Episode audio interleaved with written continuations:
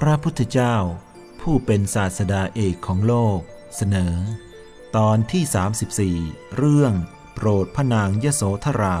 และเจ้าชายนันทะทรงผนวด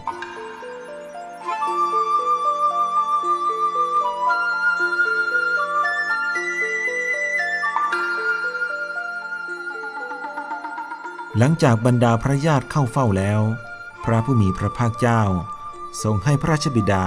รับบาตรแล้วเสด็จไปยังตำหนักของพระเทวี พร้อมด้วยอัครสาวกทั้งสองตรัสว่า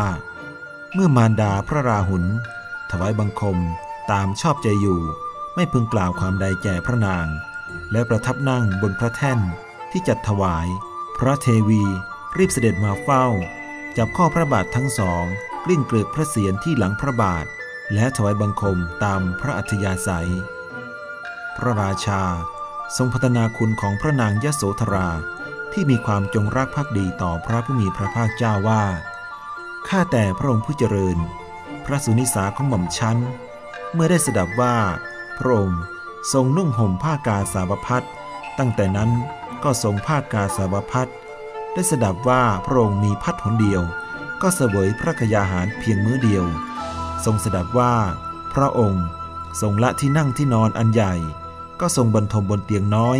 อันขึงด้วยแผ่นผ้า เมื่อทรงทราบว่า พระองค์ทรงละเว้นจากของหอม มีดอกไม้เป็นต้น ก็งดเว้นดอกไม้และของหอม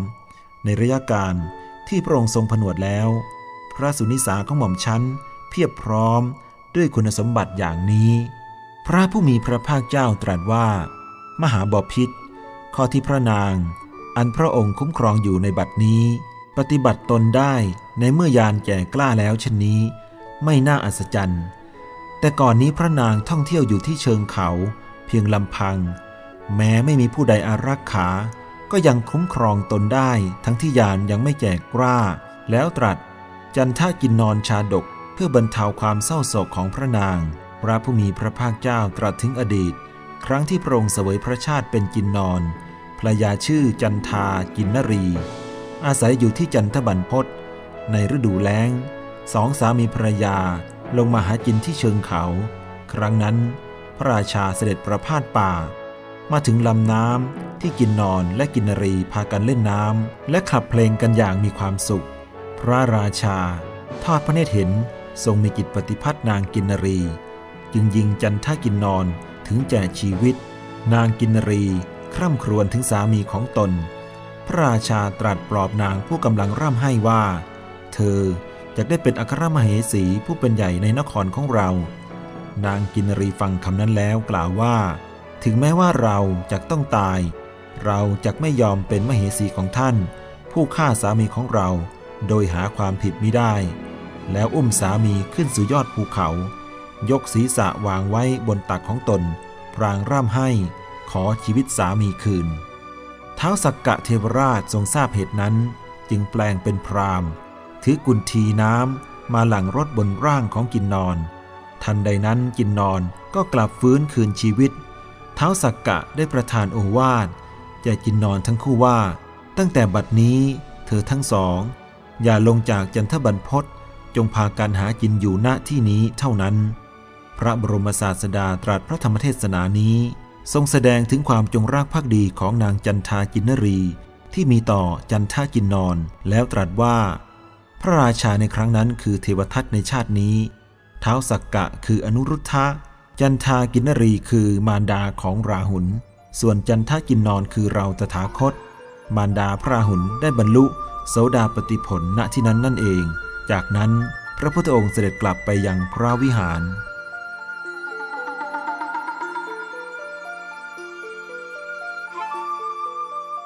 วันที่สามขณะที่งานมงคลเนื่องในการเสด็จเข้าตำหนักอภิเษกของเจ้าชายนันทะกำลังดำเนินอยู่ พระบรมศาสดาได้เสด็จเข้าไปบิณฑบาตทรงให้นันทะถือบาท ตรัสมงคลกถา แล้วเสด็จกลับไปยังนิโครธาราม พระผู้มีพระภาคไม่รับบาทคืน เจ้าชายนันทะจำต้องถือบาทเสด็จตามพระพุทธองค์ไป พระนางชนบทกัลยาณีเห็นเจ้าชายนันทะกำลังเสด็จตามไป จึงทูลว่า ข้าแต่พระลูกเจ้า พระองค์ควรเสด็จกลับมาโดยด่วน เพราะวันนี้เป็นวันมงคลของเรา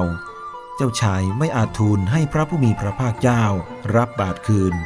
จำต้องเสด็จตามไปยังวิหารทั้งที่ใจไม่ปรารถนาเลย พระพุทธองค์ทรงให้เจ้าชายนันทบรรพชาอุปสมบทในวันนั้นนั่นเอง เพื่อจะทรงบรรเทาความกระวนกระวายของพระนันทะ พระผู้มีพระภาคเจ้าจึงตรัสให้พระนันทะ พิจารณากายว่าเป็นของไม่งาม เป็นสิ่งปฏิกูล เพื่อให้จิตคลายกำหนัดในนางชนบทกัลยาณีทรงยกข้ออุปมาชาดกศพของนางลิงเปรียบเทียบว่า สภาพของนางลิงตัวนี้เป็นชั้นใด แม้พระนางชนบทกัลยาณีก็ฉันนั้น พระบรมศาสดา ทรงยังพระนันทะให้ขวนขวายในสมถะและวิปัสสนา โดยอุบายอันชอบด้วยพระปีชาญาณ